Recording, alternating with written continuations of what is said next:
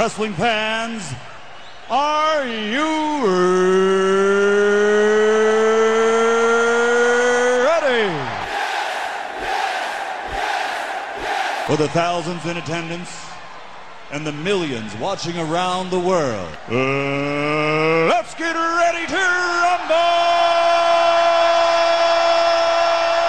Stupid idiot. Shut your mouth, you thong wearing fatty. Party's over, Grandpa. Kane was there. Kane was there too. Yeah. No enhancement needed. This ain't Monday Night Raw. This fight way. It's Wrestle Rant Radio.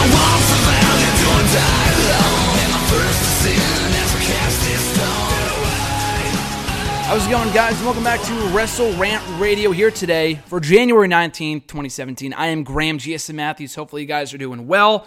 And what a week it's been. What a crazy week it has been from the inaugural UK tournament, crowning the inaugural United Kingdom champion on Saturday and Sunday, to Jimmy Snuka passing away on Sunday, to the announcement that Kurt Angle is WWE Hall of Fame bound on Monday, to Tuesday, where Mickie James returned to the end of SmackDown Live. It's just been a wild, wild week. And I expect nothing less from the world of wrestling. That's just the type of universe wrestling provides for us an ever exciting landscape is wrestling is specifically the WWE. That's just WWE. You know, what else happens beyond that with TNA, Ring of Honor, Lucha Underground is another topic for another day. Um, but today we are talking all about WWE from the UK tournament to Raw to SmackDown to maybe some 205 Live and uh, to you know to some NXT as well as NXT Takeover San Antonio and the Royal Rumble quickly approach. It's a great, exciting time to be a wrestling fan right now, and I am happy to announce that next Friday or next Thursday rather, because we're back on Thursdays now. We are back on Endicott College campus. Me and Tommy Sharp are breaking down the Royal Rumble and NXT Takeover San Antonio cards, doing full picks, previews, and predictions for both shows next Thursday. So we look forward to that. But in the meantime, though, we're talking on we're talking about today. We're focusing on today, guys.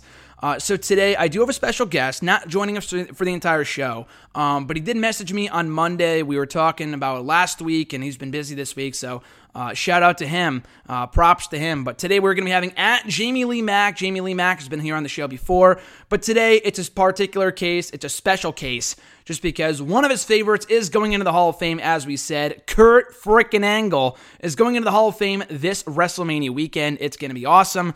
I was shocked. He was shocked. The entire WWE universe was shocked when the news broke on Monday evening. So I look forward to it. It's going to be a great time. Um, so yeah, Jamie cannot join us for the entire show today because I'm going to record this part earlier on, have Jamie on later. He's going to join us at the end of the show to talk about Kurt Angle's induction, maybe the chances of one more match, if not a hundred more in WWE. Uh, I don't think he'd be a full timer, more like a part timer, but we'll talk about it when we get to it. When Jamie Lee Mack joins us later on here on the show uh, towards the end. But in the meantime, though, we're talking all about Raw, the UK attorneys, SmackDown, NXT, maybe a bit of 205 Live as well. Uh, just a lot to talk about from WWE in the past seven days.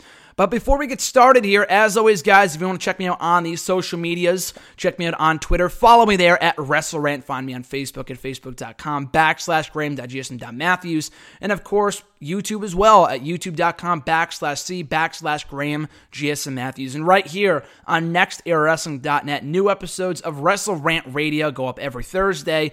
No specific time, but usually during the course of the day in addition to new reviews of Raw, SmackDown, NXT, Main Event, TNA Impact Wrestling, Ring of Honor, Lucha Underground when it, when it comes back, and all that other great stuff. I did uh, an exclusive review of the UK tourney, which I'll talk about here in a moment, on the website as well. So be sure to check back to nexterawrestling.net, excuse me, daily. This very website you listen to the show on right now. Check back daily for all new episodes, uh, for all new reviews of, of awesome, great stuff every single day of the week. The most updated and up to date website, wrestling website you will ever visit. So check it out when you can and uh, check back even after today, tomorrow, Sunday, Saturday, Monday, Tuesday for content going up pretty much every day of the week. So, with all that being said, guys, and also one more thing too, check out the t shirt, buy the t shirt, support the show, eat, sleep, wrestle, rant, repeat. You know you want to. Go to whatamaneuver.net, uh, go to Wrestle Rant Radio, the store, buy a t shirt, buy a sleeveless shirt, buy a tank top, buy a hoodie. They might have sweatshirts, I'm not sure. They have a lot of great stuff in all sizes. Uh, it's a black shirt with white lettering, a lot like the old Brock Lesnar shirt, Eat, Sleep, Conquer, Repeat. But this time it's Eat, Sleep, Wrestle Rant, Repeat. So support the show. Wrestle Rant away by wearing your all new t shirt. And I will be giving away one free one. Whoever wins the Royal Rumble game, which, yes, is coming back. I've got a lot of questions. Um, I just have not had enough time to put up the official press release regarding the 2017 Royal Rumble game. And it will be going up here on the site hopefully this week. And I've just been so fucking busy. I'm going back to school on Sunday. So I start my final semester of college on Monday. And we started the show, my first semester of college three and a half years ago. So it's amazing to see how much time has flown by since then. Um, but yeah, I do promise the press release, all the details regarding the game. If you've never played before, you're going to want to check it out and secure your number, secure your spot in the game um, in the coming week or so before we officially kick it off next Sunday at the 2017 Royal Rumble pay per view. So, guys, um, as we get started here, I do want to give my thoughts on a few things. Like I said, Jimmy Superfly Snuka passing away on Sunday at the age, I believe, of 73. He had stomach cancer. I don't know if it was ever disclosed how he passed away. I know he had stomach cancer. That was probably a factor. He was already sick anyway. But the whole, I, I don't want to spend too much time talking about it, but the whole waters are muddied with the with the whole Superfly Snuka thing. Just because while he is a legend in the business, um, you know, he's made occasional appearances on WWE TV over the years. You know, his daughter, Tamina Snuka, wrestles for WWE even still. She has been on TV in a while, but she should be back soon. Not that I really care, but anyway, uh, my condolences, my thoughts and prayers are with the family and friends. But at the same time, this is fresh off the whole court case with Snuka and the alleged murder of his girlfriend from 30 years ago, Nancy Argentino. And I can't say for sure, but I followed the case, you know, even before it was announced that uh, he was guilty of killing her about a year and a half ago, and I think in late 2015. But uh, it, it was pretty apparent that it was him. There was no way that it wasn't him. And I can't believe they waited 30 fucking years to finally reopen the case. They found new evidence or something. They were going to put him in jail, but he was declared mentally incompetent just recently. They couldn't put him in jail. Not like it would have mattered. The guy just died last week anyway, so he would not have been in, in the jail cell for very long. He might have been in there. He might have died even sooner than he did had he been put in jail, you know, um, a month or two ago, whenever they said that he wasn't guilty. But yeah, they did, they aired, they aired the whole graphic at the start of the show, which was fine, and then they aired a video package, which they always do for guys like Piper and Warrior and Dusty Rhodes, and the list goes on and on. But the difference is that none of those guys killed anybody, and this guy's this this guy allegedly killed his girlfriend. So um, a lot of controversy. Like I said, I don't want to spend too much time talking uh, uh, t- talking about how they handled it, whether it was the right thing, the wrong thing, whatever. There's a lot of opinions out there. None of them are right or wrong. You're entitled to your own opinion. Um, but I will say my thoughts, prayers, and uh, you know my thoughts and prayers and condolences are with the family and friends of Jimmy Superfly Snuka, as well as the girlfriend uh, of Snuka from 30 years ago who was murdered, Nancy Argentino. So, speaking of which, on Sunday, the same day that news broke, like during the course of the UK tourney, that news broke. Uh, but yeah, speaking of which, the UK tourney over the past weekend on Saturday and Sunday. My initial thoughts on I've talked about it on hashtag AskGSM. Like I said, you can check out my reviews of part one and part two right here on the website from last weekend. But I enjoyed it. I thought day one was all right. Some good matches. There were some some characters I was able to get behind. Some people I did want to see advance but didn't, like Tyson T-Bone. I liked. He got knocked out in the first round. Dan Moloney was pretty decent. Uh, we didn't know too much about him, but I think that was part of the appeal that he was kind of a, a quiet character. But uh, so he was all right. But yeah, day one I thought was decent. People were kind of quick to judge. Oh, it sucks. You know, there's no one that stands out. And here's and I'll talk about how it compares to the Cruiserweight Classic in a moment, which I, I'm to kind of echo my thoughts from hashtag AskGSM. So if you watch that and you're to listen to this, I apologize for sounding like a broken record.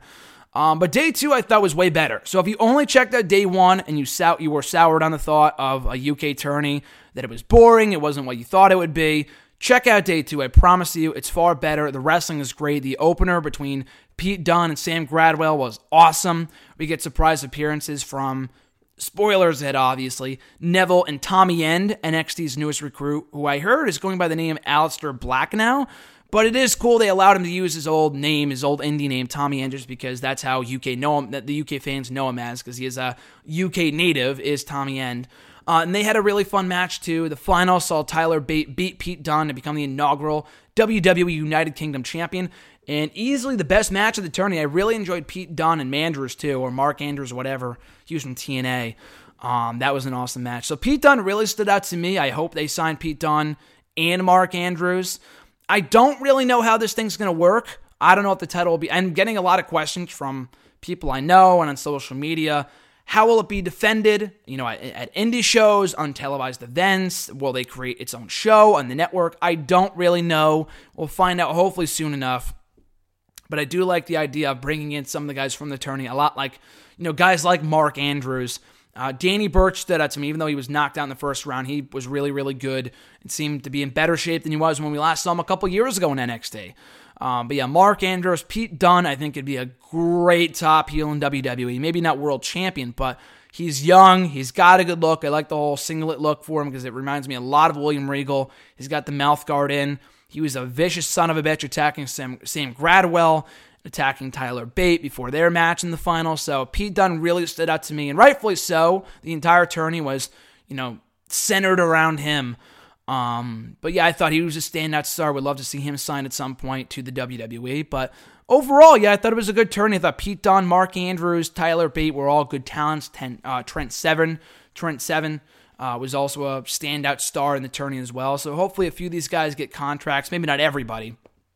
In terms of how it compares to the Cruiserweight Classic, I said this on hashtag, like I said, but I feel like the biggest difference between the WWE United Kingdom Championship Tournament and the Cruiserweight Classic was that with the UK tourney, a big criticism. I mean, Lucas even said it himself, and big shout out to Lucas for how you know coming on the show last week. I'll be on his show a little later on today.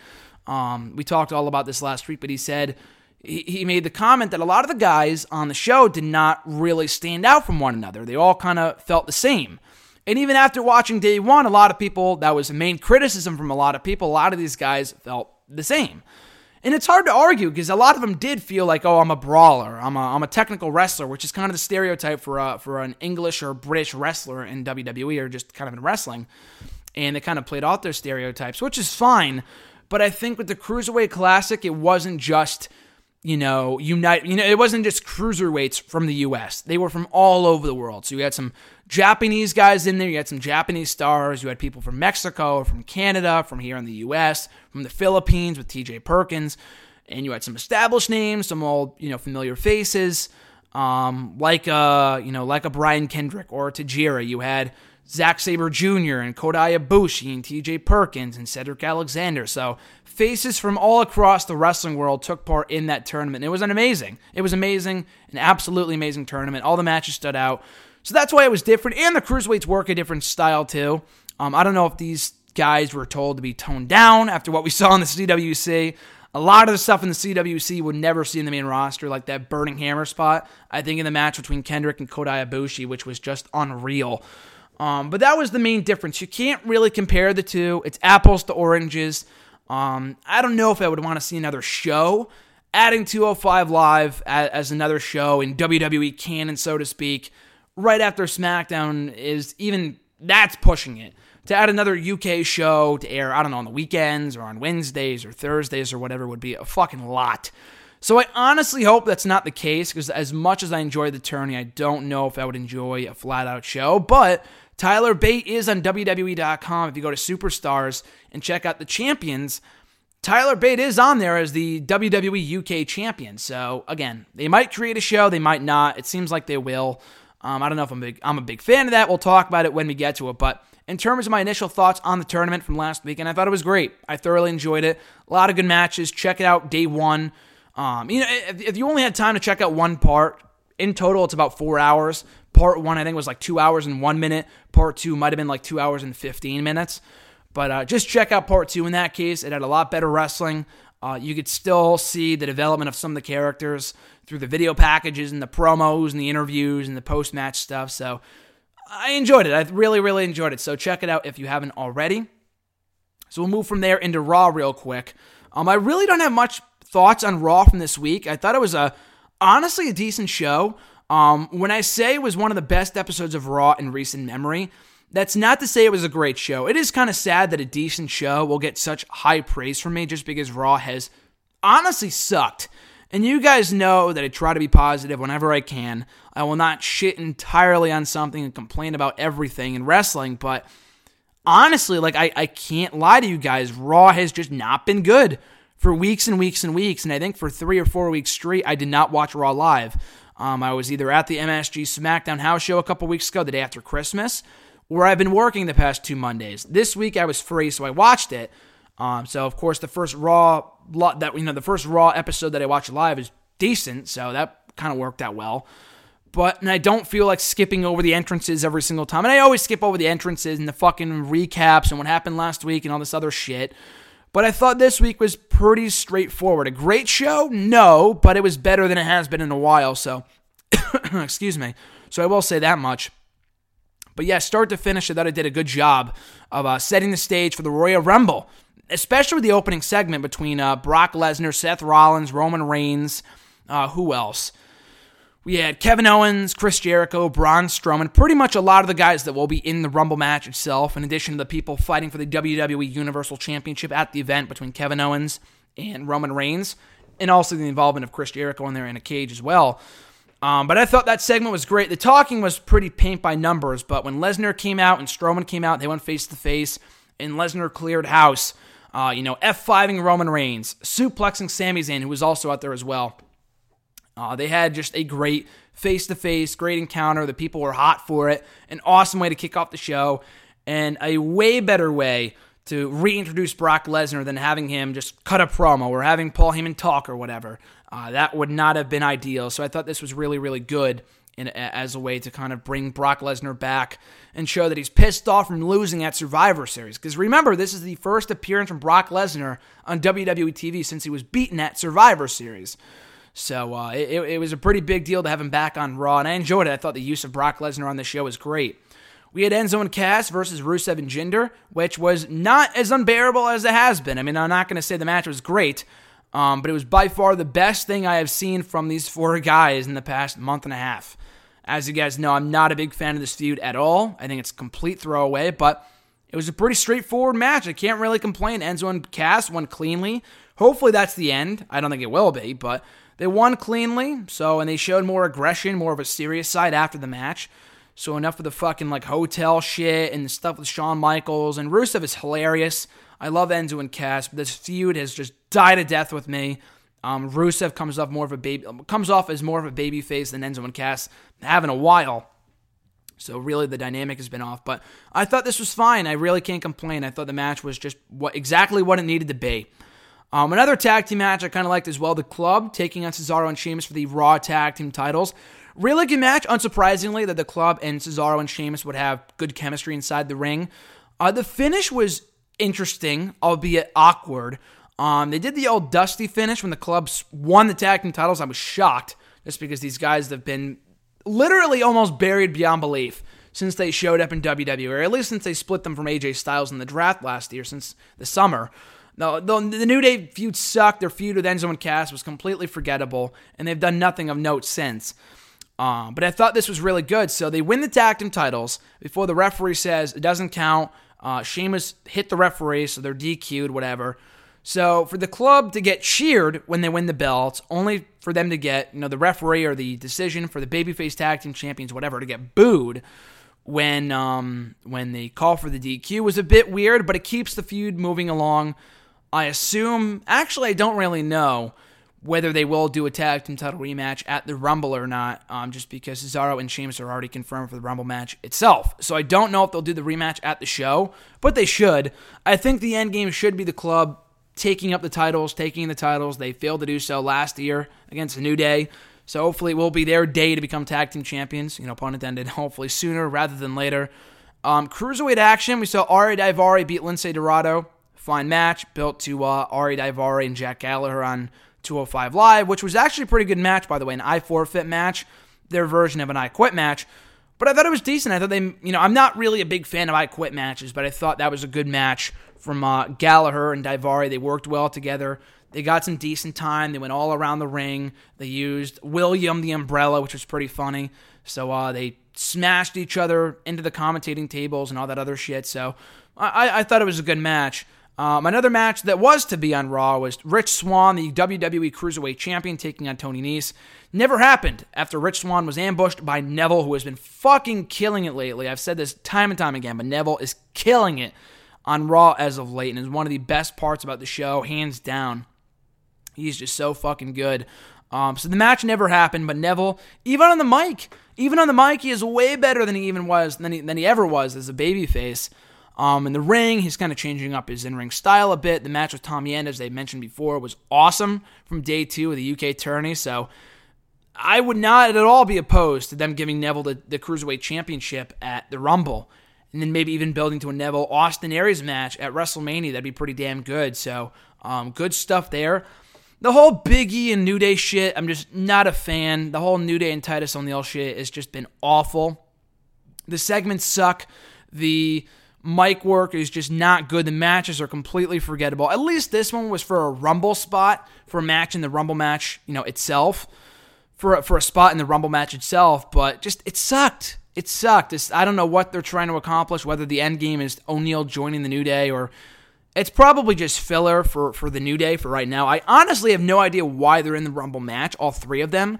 Um, I was totally fine with just Kofi Kingston being in it a couple years ago, or I think it was last year.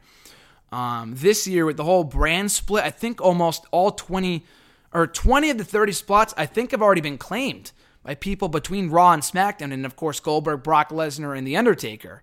So it, it, it's pretty interesting how they're going to use it and how what they're going to do with it and all that other shit. But um, um, you know how what other you know what other stars will fill out the rest of those spots or the spots and slots rather in the Royal Rumble match. But to waste three spots in the New Day, all three members of the New Day, to me kind of feels like a waste.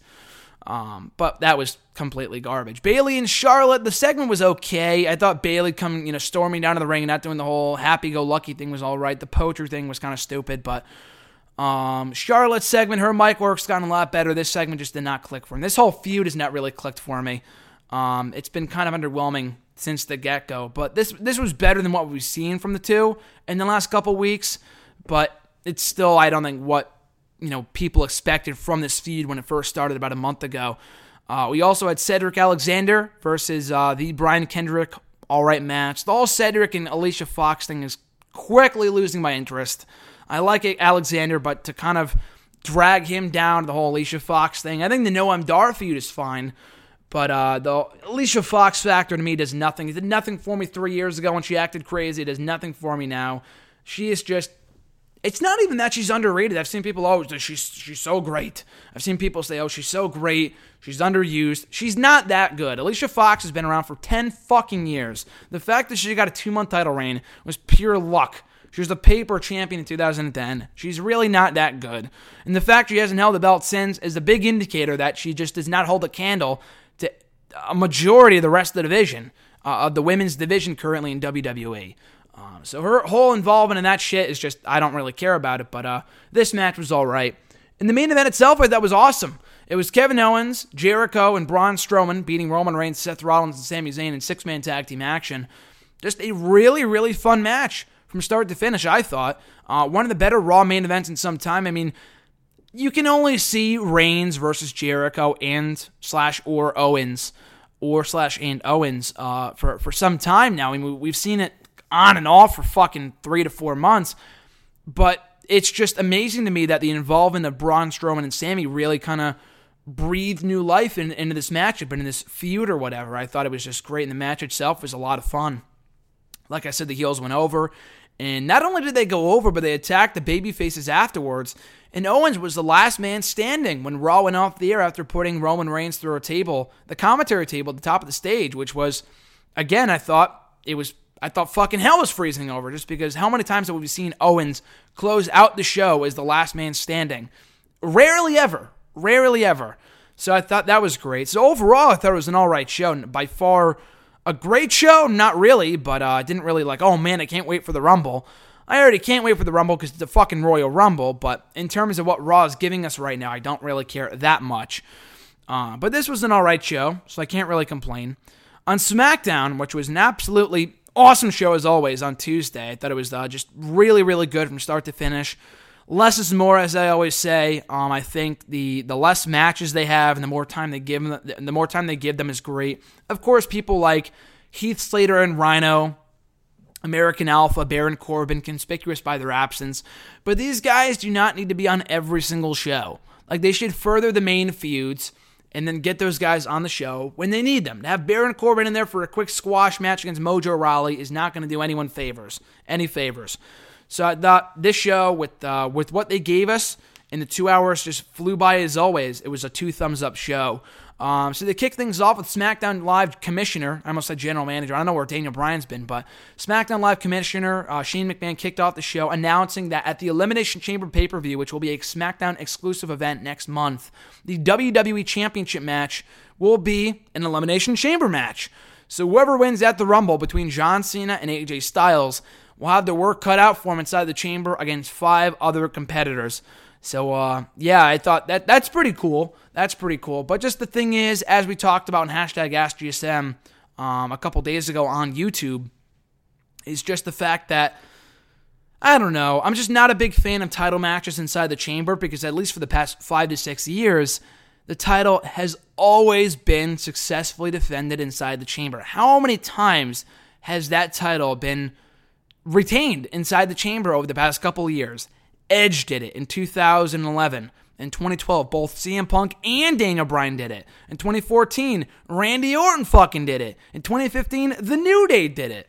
That's ridiculous. It's one against five odds. A one in five odds, a one in fifth chance, a one in sixth chance of the champion coming out with their title intact. Yet it's happened four or five consecutive times. So that to me, I just don't think it's realistic whatsoever. Um, I'm not a fan of that at all. But uh, no, I, I do like the fact that the Chamber is a SmackDown pay per view. The fact that it's for the title to me kind of means that the Royal Rumble winner might be from SmackDown.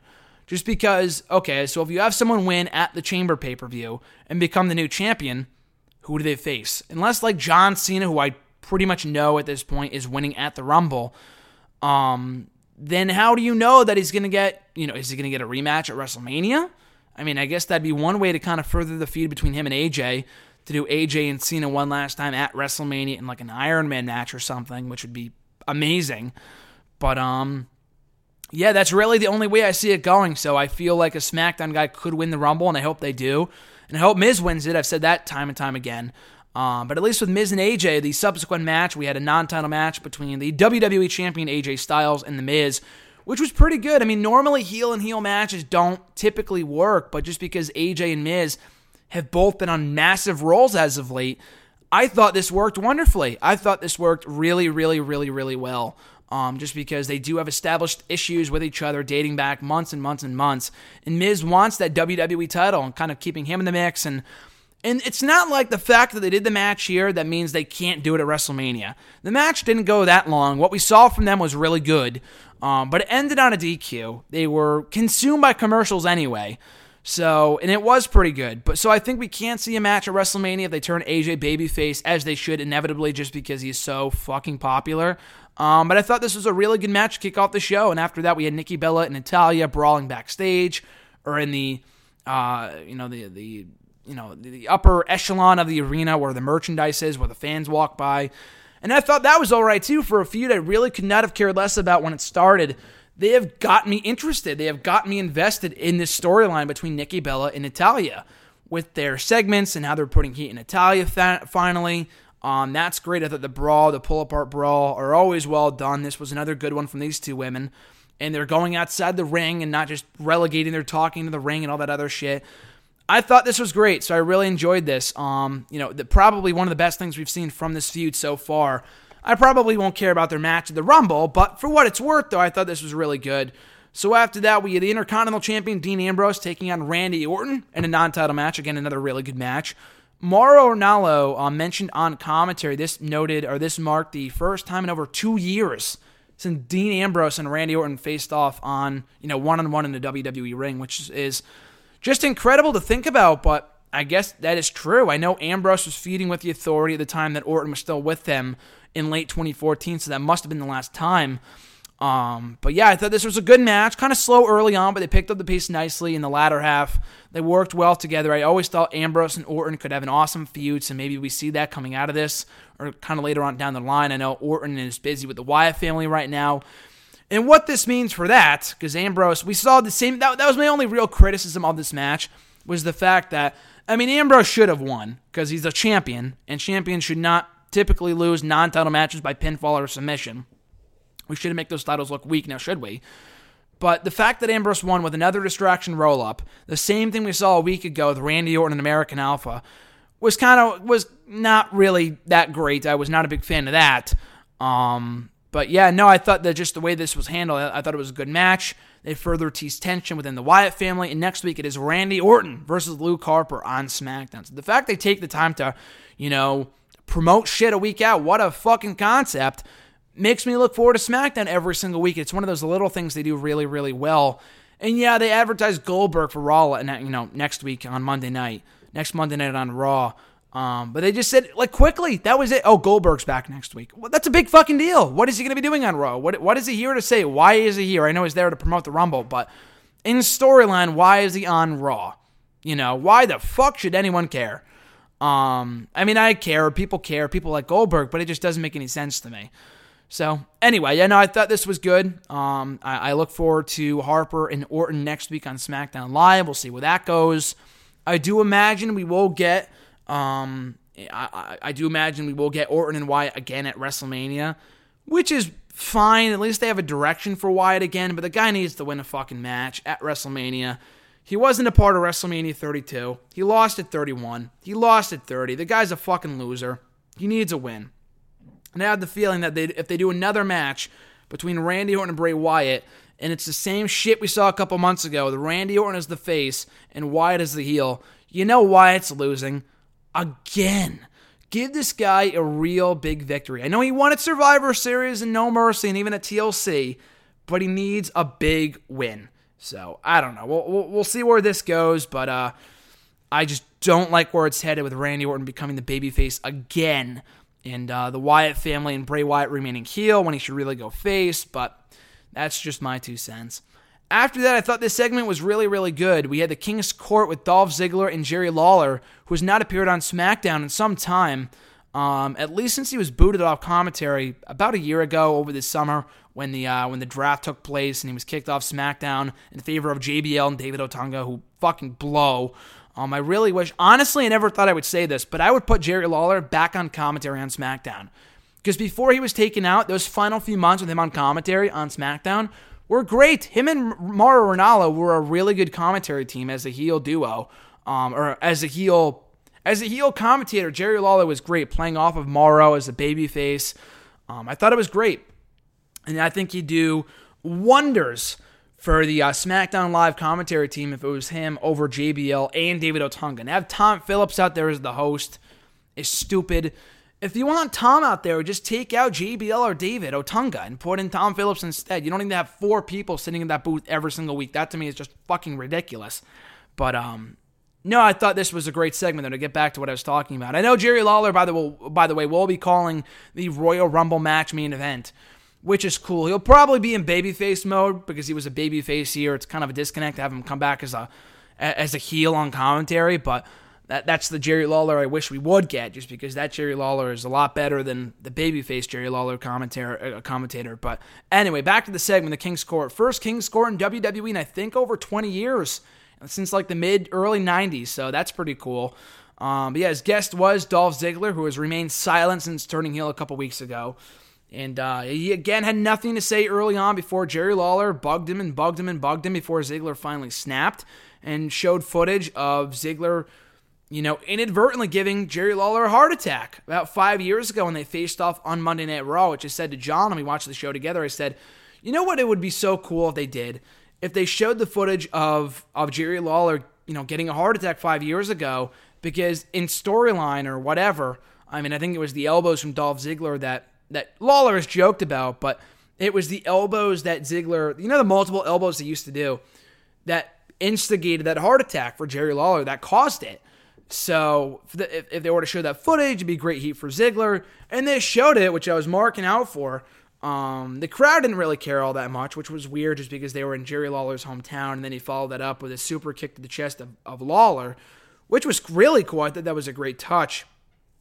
And, uh, and then JBL came to Lawler's aid, which was pretty fun. Or not that that was pretty good considering they're good friends.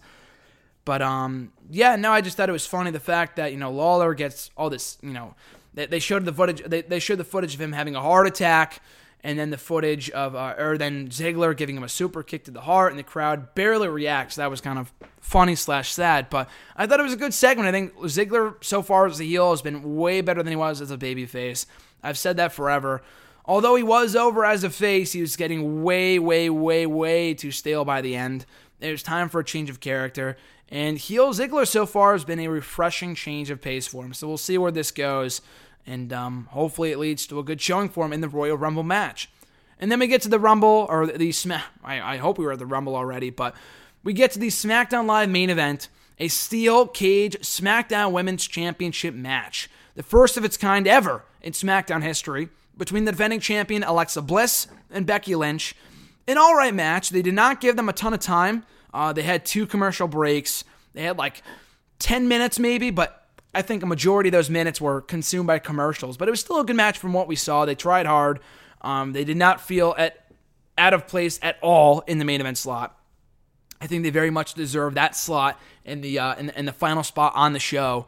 But in the end, as we all expected, what happened? La Luchadora gets involved. She shows up at the cage door, and um, then she proceeds to attack Becky Lynch and aid Alexa Bliss in retaining her title.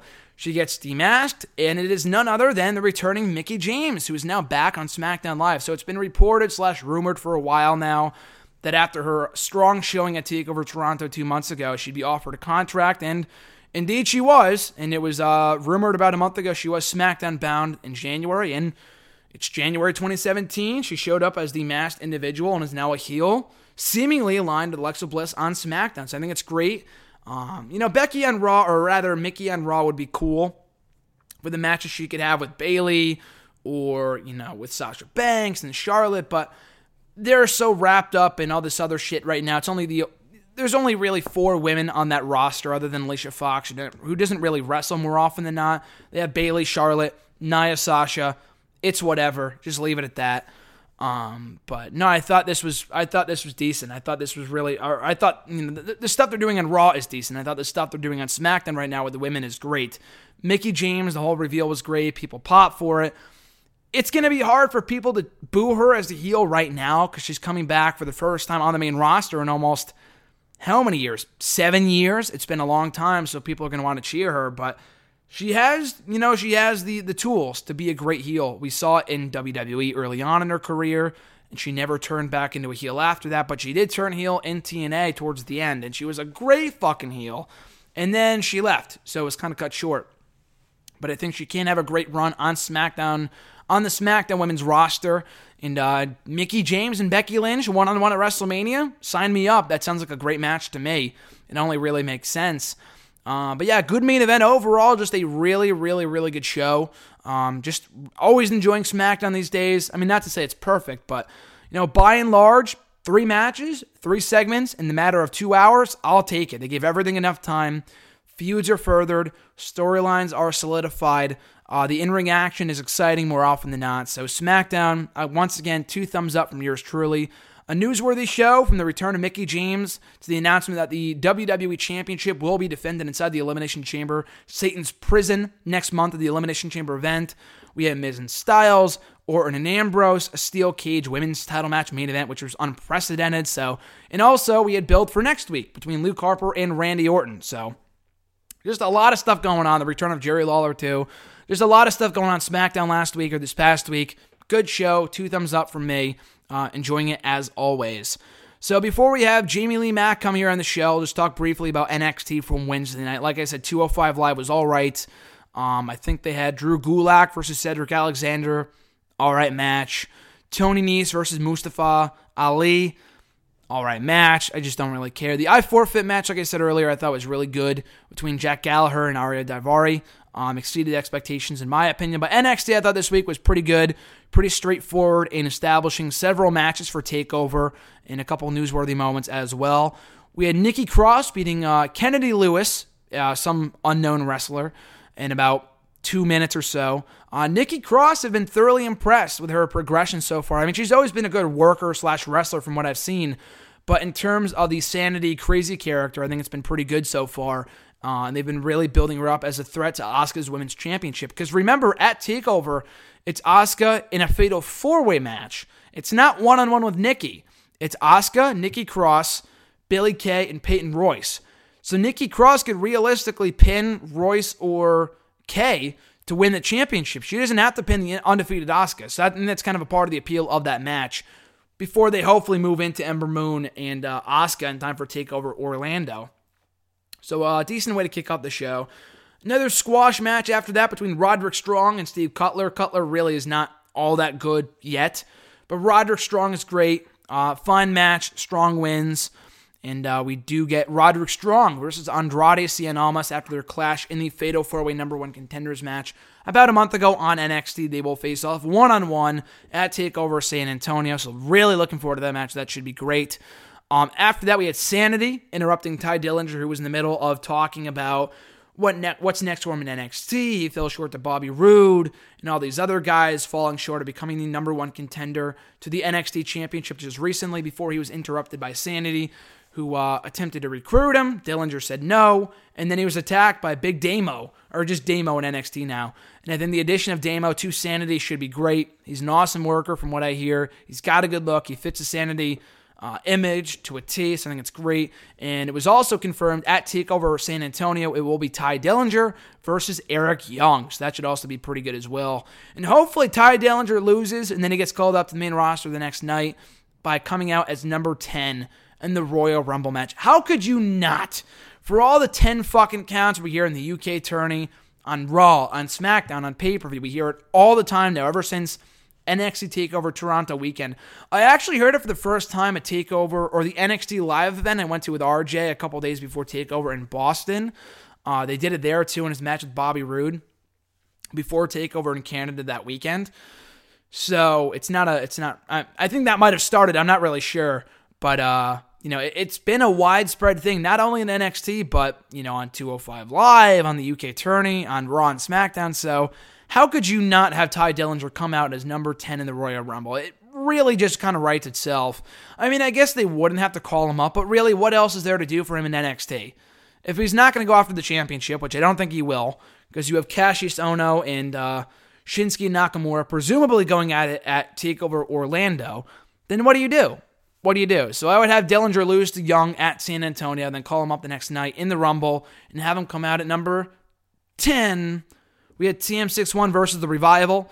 Uh, pretty good match for the time they were given, about four or five minutes. Revival uh, injures TM61 after TM61 pick up the upset victory. So good win for them, the Revival. I thought we're on their way out, but it looks like they were setting up a feud between Revival and TM61, which now has to be delayed with Shane Thorne getting injured. So that kind of sucks. Um, I really want the revival on the main roster right now, but it looks like that won't be happening anytime soon just because they need teams right now in NXT. I know they have DIY and Authors of Pain, Insanity, but with TM61 out for a while and the revival, I don't think they'll call up the revival as long as um, you know, TM61 is sitting on the sidelines with an injury, so that kind of sucks. But this was an all right match. Good injury angle that writes out Shane Thorne for a while, so he is injured.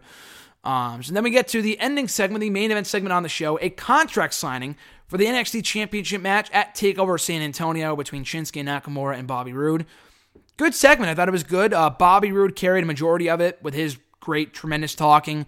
Shinsuke Nakamura's English still could use some work, um, but I thought he played his role well and mocking Bobby Roode in the face to face, no physicality. You know, I've said before the contract signings in, in, in WWE, just kind of in wrestling in general, are such a tired trope, but when they're done in NXT for whatever reason, they're just almost always done well. And I thought this was great. Um, so great stuff from Bobby Roode and Nakamura. Looking forward to that match. So right now, I think we have five matches. I think we have the full card uh, lined up for Takeover San Antonio. So we have Nakamura and Bobby Roode for the NXT Championship. We have Tye Dillinger versus Eric Young. We have Andrade Cien Almas versus Roderick Strong. We have DIY versus the Authors of Pain for the NXT Tag Team titles, and we have Asuka versus Billie Kay versus Peyton Royce versus Nikki Cross in a fatal four way match for the NXT Women's Championship. Um, if they wanted to have six matches, they usually only have five, but if they wanted to have six, they could throw in a, a Kassius Ohno match because I don't know if his Nakamura segment, his face to face with Nakamura that happened a couple weeks ago, will air on TV. Um, just because it looked like it might have been a dark match segment. But they did confirm it on WWE.com and shit. So I don't know whether they're going to air it or not. I hope they do. And if so, they give him a match at Takeover. I mean, I, I would assume if he returns at the at the NXT tapings, the, the last set of tapings before the event, that um that that he would appear at Takeover two in San Antonio. I think he's working in the area like Takeover weekend or something with Evolve. So I don't know why he wouldn't show up at Takeover that weekend, but um, hopefully we get a, a you know a Kassius Ohno match too, him versus I don't know what other heels we have. He might even show up as a heel. So I don't know. We could have him versus I don't really know who uh, Elias Samson. We'll say Elias Samson or him versus No Way Jose or something. I don't know. But uh, that's it. That's our takeover card for uh, later on this month or even next weekend. I, it's hard to believe it's only next weekend, but I look forward to it. Should be a great, great show. Um, you know, the takeovers are always awesome. This build for this takeover has been kind of quick and kind of like you know, it's happened so quickly because they didn't really have much time after they aired the uh, two live events from Os- Osaka, Japan, and the Melbourne, Australia shows. They've only had a couple weeks of TV. Um, but I thought they've done so pretty well, and a lot of those matches have some great potential to be absolutely awesome. So I look forward to it. So now, guys, we transition into the final portion of the show. Please welcome at this time to help me break down Kurt Angle's WWE Hall of Fame induction over WrestleMania weekend. Returning to the show for the first time since the summer, Jamie Lee Mack. How you doing today, brother? Oh, I'm doing just fine and dandy. Just getting over a little bit of a cold, so uh, if I have to cough a little bit, uh, just uh, you know, just bear with me here. I'll try and make it through. I mean, like you know, after after the craziness it's been the past few days, days in the days in the, they're just like the past few days in the wrestling world alone. It's like, you know, 140 characters is not enough. It's not. It's not. I know we've been trying to organize this for a while. I reached out to you about a month ago by coming on the show. Um, it's just been time. It, it's just been trying and tough to work out a time and all that other stuff. We're both busy, but you, you messaged me a couple days ago, the same day as Mir. You were actually Jamie. I got to give you credit. You're the one that broke the news to me that Kurt Angle is getting inducted in the Hall of Fame. I checked my phone. I wasn't on Oh, Twitter really? for like a day, and I saw that you that you sent me a DM, and I got a notification on my phone. You said, "All right, now I got to come on the show that Kurt Angle's going to the Hall of Fame." Like, what the hell? Are you kidding me? Then I went on Twitter and I saw the news. and I'm like, holy shit, the Mac is back all right with the Kurt Angle news. I got to give you credit for breaking the news to me, but I started freaking the hell out. It was nuts, but uh, no better time. I think it worked out perfectly because I would love to have you on the show here today to talk about Angle getting inducted into the WWE Hall of Fame over WrestleMania 33 weekend. It's going to be huge. So, Jamie, what were your initial thoughts when Angle was announced to be the next inductee in the Hall of Fame over WrestleMania weekend? Man, I was at work when I found out the news. Um, um, I read some messages in a uh, group chat uh, that I'm in, and uh, and like the folks in there were saying like, man, Kurt's going in the, or sorry, um, uh, Kurt's going in the Hall of Fame, um, or um, uh, over uh, Mania weekend, and like my first thought was like, okay, this has got to be a Meltzer rumor. This has got to be like a Dolphins 925 thing or 1925, whatever his handle is. yeah. It's like there's no. It's like, it's like okay, no, no, there can't be. And then I get a notification from the WWE app because the only reason I got that stupid thing is for the network. but anyways, um, I got an alert from them saying breaking news: Kurt Angle's going to the Hall of Fame. I was like, uh, okay, I guess this. All right, this isn't this isn't a lie. This is uh, this is their uh, or like this is the real thing. And like, uh, like,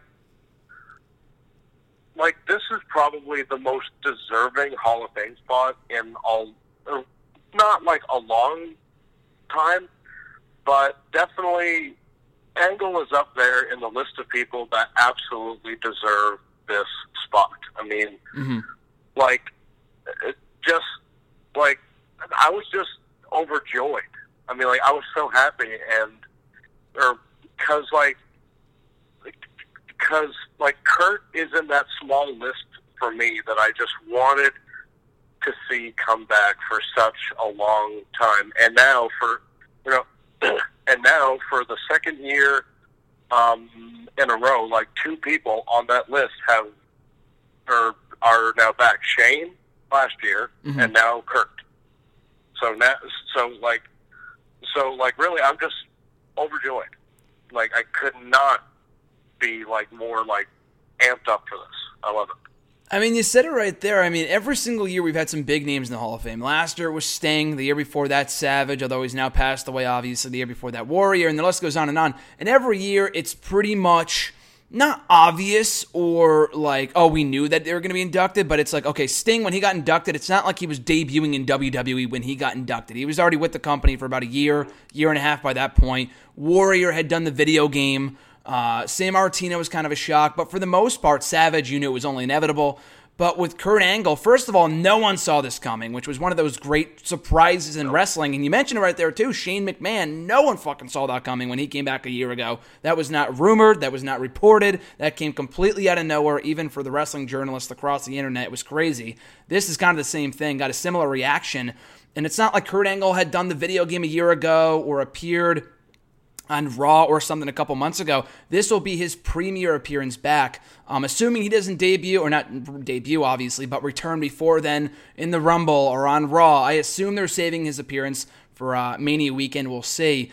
To me, it seemed like it was a last minute thing. I don't know if they had someone else and they turned it down. I don't really know. Just to me, and from what Angle said in various interviews over the last couple days, it seemed like um, he got called that same day, if I'm not mistaken. I'm not sure. And he said yes. And they made the announcement that night. And the video package they put together was great. It gave me goosebumps when they sang, oh, when they chanted "You suck" on uh, Raw, just incredible.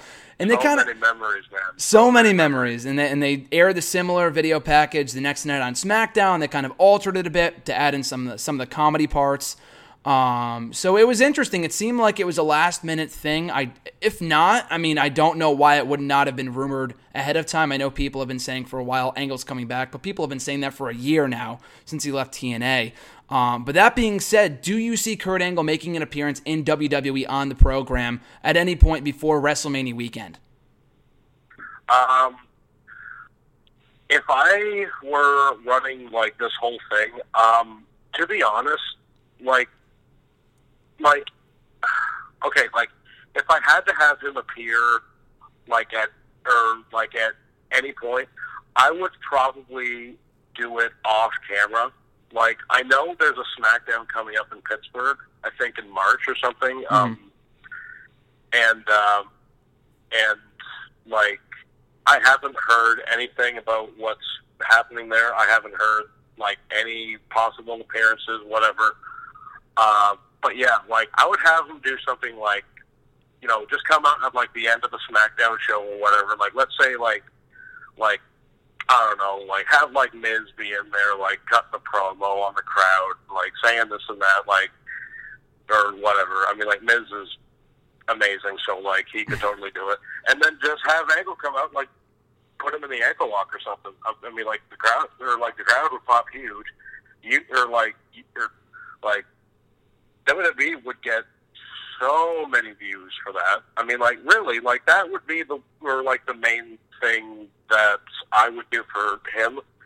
Uh, but as far as that goes, I just wait until the uh, actual um, or, uh, the actual Hall of Fame ceremony mm-hmm. because, mm-hmm. like, really, like this is going to be his first appearance back on WWE television in, oh gosh, it'll be almost like eleven years. Mm-hmm and like you know that right there is the proper place. Like have him come out, and I hope they give him as long as they want for a speech. Like if he like if he wants to talk for two hours, give him two hours. I'll sit down and listen like I'm ten years mm. old again. You know, so. Uh, but yeah, like that would be the main thing uh, that um, uh, that uh, I would do uh, for Kurt.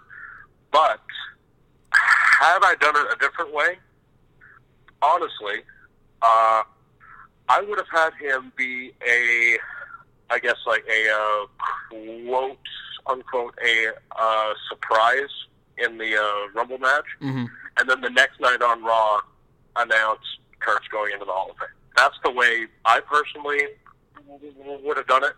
But like, I totally get why they broke the news the way that they did WWE is all about trending now. Like ever since they've gone crazy with social media, like they want this story to trend all over the internet, or like you know they want Kurt Angle to be the most searched term on like ESPN's website. I to, or like I totally get that. Uh, but yeah, like that's pretty much where I stand on that. So who do you see inducting Kurt Angle? There's been a couple candidates from what I've seen online from among fans anyway, nothing officially reported, but I've heard maybe Edge or Christian, but I heard Christian might be going in, so I don't know how well that works. And obviously, Edge would induct him, so I don't know if that kind of rules them out. There's talk of Stone Cold Steve Austin. Um, there's a there's a couple. I mean, Brock Lesnar. I don't know if he would want to do it, but there's a couple different options. Who would you have induct Kurt Angle uh, into the Hall of Fame? Well, if Christian goes in, this is going to be the best class ever. I know that's what I was thinking too. Yeah. Oh, jeez. Um. Uh Edge and Christian would make sense because of the whole team, uh, or or uh, the team Eck thing that they uh, mm-hmm. that they did back in uh, 2000. Uh, uh, really, for me, I would either okay, like there's three possible choices for me. Number one being Lesnar, and honestly, I don't think Lesnar would be against doing it because, like, you know, as far as I know, Lesnar and Kurt are still really, really solid friends. Mm-hmm. So, like, and like, you know, I get it. Lesnar does doesn't like people, yada yada yada. But like, if he's up there and he's talking about someone he genuinely cares about, I don't think Lesnar's going to have a problem with that. Mm-hmm. Um, uh, my second option, and most people have not mentioned her, but uh, uh, but uh, sorry. Um, but what about Stephanie McMahon? Ooh, because like okay. they, because because of the little program that him, her, and Hunter had back in 2000 mm-hmm. when Kurt was feuding with them over the their or um, no wait. I think it was him, Triple H, and I think The Rock was in there too mm-hmm. um, for the uh, world title. I mean, like that, and like you know, they're and just like their uh, their uh, chemistry there was or uh, was or was great. Uh, my third one, Austin, which like you know totally makes sense. Uh, just I, I mean, really, if you need any other reason, just search Steve Austin and Kurt Angle after Triple H tours quad because those two and Vince had some of the funniest segments I've ever seen in my life. Mm-hmm. I mean, like just with, I mean, like with the cowboy hats and the guitar and whatnot. Like it, it just proved even more that like Angle, he was not only a great in ring worker, he is such a geek and he plays it so well. I mean, like really, like so, so yeah. But out of those three, uh, I'm actually leaning a little bit towards Lesnar, to be honest, because I think that, uh, I mean, like, I think that it would just make sense, honestly. But, like, you know, uh, but, like, really, uh, with those three, um, I'd be happy with, uh, or with uh, either of them. Yeah, I think all three make sense. Lesnar would be cool just to see him kind of out of that environment of terms and being just kind of the most threatening force in WWE in addition to Goldberg right now. But to have him induct Angle, considering the fact that arguably Angle had Lesnar's best feud in WWE, um, I think it would only make sense the matches they had throughout 2002, 2003, 04. So it would only make sense from that from that ruthless aggression period that both guys kind of spotlighted back in the day. And of course, at the same time, people of you know this whole induction has brought up many questions for Angle in terms of whether this means the end of his in ring career. I know Angle, from what I've heard anyway, has no plans of slowing down anytime soon. He's still doing matches, he's still wrestling for uh, WCPW, I believe. I know he's doing indie dates up here in the Northeast in the next couple months. So he is by no means slowed down since you know leaving TNA about a year ago. Um, but very rarely, and only on one other occasion, has a Hall of Famer come out of retirement or come out of you know uh, be inducted and then wrestle another match, which to me is the reason why The Rock hasn't gone in yet. That's obviously one of the most biggest uh, omissions from the Hall of Fame currently is The Rock, but I feel like it's because he feels like his in ring career is not yet over in WWE. Um, Shawn Michaels, yeah. we saw that with Edge, so many others. The only other occasion where a Hall of Famer was inducted and then wrestled was Ric Flair. and he retired the next day anyway. So, um, I mean, it's very possible they could do one more match. I think it's very possible they could do one more run if that's what he's capable of, and I believe he is. And the physical thing, the fact that he wouldn't pass the physical to me makes no sense just because they have um, they have the Goldberg, of course, at the moment, who is 50 years old. So that to me doesn't make any sense. I guess we'll see where it goes. But um, yeah, so do you think we could see one more match from Kurt Angle at WWE WrestleMania, whether it be against an AJ Styles or Samoa Joe or someone from the current roster in WWE? I think that if WWE wants it, uh, Kurt is going to jump at it like nothing. Uh, um, because like um, I think he's actually stated in the past few days that like you know if or that like you know his current deal is just for him to show up at the Hall of Fame ceremony mm-hmm. and then that's it. But he is certainly not against working one one more match or hell even like another run. And honestly, I don't even care if it's a part time run. Like part time is fine. I mean, like I mean, like I know it's becoming a trend that people are dreading right now. But let's be honest, there are many guys that actually deserve that part time schedule, and Kurt Angle is one of those guys. Mm-hmm. Uh, there was act- uh, there was actually one idea that I think I saw in a video or I read it somewhere, but I thought that it was a really, really awesome idea. Um, was that like, let's say Angle signs on like a new deal, like after the ceremony and Mania weekend and uh, and um, whatnot. Um, I know Foley is supposed to go in for hip replacement surgery at some point. Yep. Um, I'm not exactly sure how long he's supposed to be out for that, but someone had mentioned what if Kurt takes Foley's place as GM on Raw? I've seen that idea pitched. I mean, just the fact that Kurt Angle Yeah. could be inducted at the same time and then then be the new Raw GM. I mean, I've said for a while though, just, just because. I mean, whether it's Mick Foley, Kurt Angle, it could be Bob Backlund, it could be Brock Lesnar. It doesn't really matter who it is. Stephanie McMahon is always going to emasculate that babyface, whoever the GM might be. So it's unfortunate. So I mean, I, I do want to see him back in an on-air role at some point, whether it be on Raw or SmackDown. I wouldn't want to see Daniel Bryan replaced just because he's been so great in that role.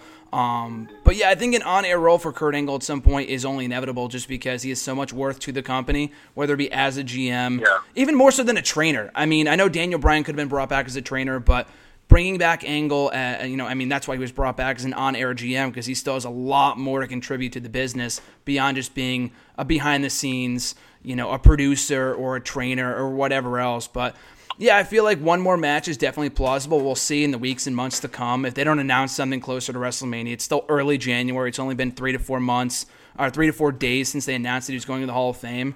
So it's Oh, still yeah, very possible they could they, they could announce something as it gets closer to WrestleMania. So we'll certainly see. Um, but for the time being, though, I think it will be cool to see what the future holds for Kurt Angle. And uh, and if they do bring him in for one more match at WrestleMania, like I said, an AJ Styles or whoever it might be might make for a great match. But Jamie, thanks for coming on the show. I appreciate it. I know it was only 10, 15 minutes, but great to get your two cents on Kurt Angle. But uh, before we let you go, though, Oh, where can the people I find you? to. I, Oh no, sir, go ahead, go ahead. Man I, man, I fucking had to. It's Kurt. Ten years in the making. tweet about this. I have to talk about it. Exactly. I mean, like you said, 140 characters is not enough to have Kurt Angle, you know, to express your thoughts on Kurt Angle being back in WWE. So it should be exciting to see him back in the WWE fold before long, uh, you know, especially come WrestleMania season. But before we let you go, Jamie, uh, where can the people find you on the social media links, Facebook, Twitter, whatever else you got to plug? Oh, they can find me on the Twitter at Jamie Lee Mac, J A M I E L E E M A C. Uh, yeah, that's about it. You know, I haven't really dealt, or well, I mean, like, I do have a YouTube channel that I barely use, which I should start using again. But, Perfect. Well, but yeah, Twitter. you got to put up a video about Kurt Angle. You got to do that at some point, hopefully. Oh, I do. I should. Especially after you, I remember you put up a video about SmackDown going live about a year ago or last summer, and Yeah. uh, that was something I know you really wanted to see happen too. I had just woken up when I did that too. yeah. I remember I woke up, I checked the news of SmackDown going live. I was like, "Oh my god, I got to do a video about this." Yeah, it was exciting. Exciting times from SmackDown going live, Angle going to the Hall of Fame, and it's only it's not even the Royal Rumble yet, so there's so much stuff to look forward to. But I as know a, there's like two months or two and a half months between now and Mania, so Yeah, who knows what exactly. anything else can happen. Yeah, this is only the start of what should be a very exciting road to WrestleMania. So that being said, Jamie, as always, pleasure having you on the show, and I'll catch you down the road, brother. Thank you very much, Graham. Big thanks to Jamie Lee Mac, as always, for coming here on the show to help me talk about Kurt Angle's exciting induction into the WWE Hall of Fame over WrestleMania weekend. Fingers crossed he will wrestle one more match on April 2nd, which I will hopefully be in attendance for. Spoiler alert, we'll see.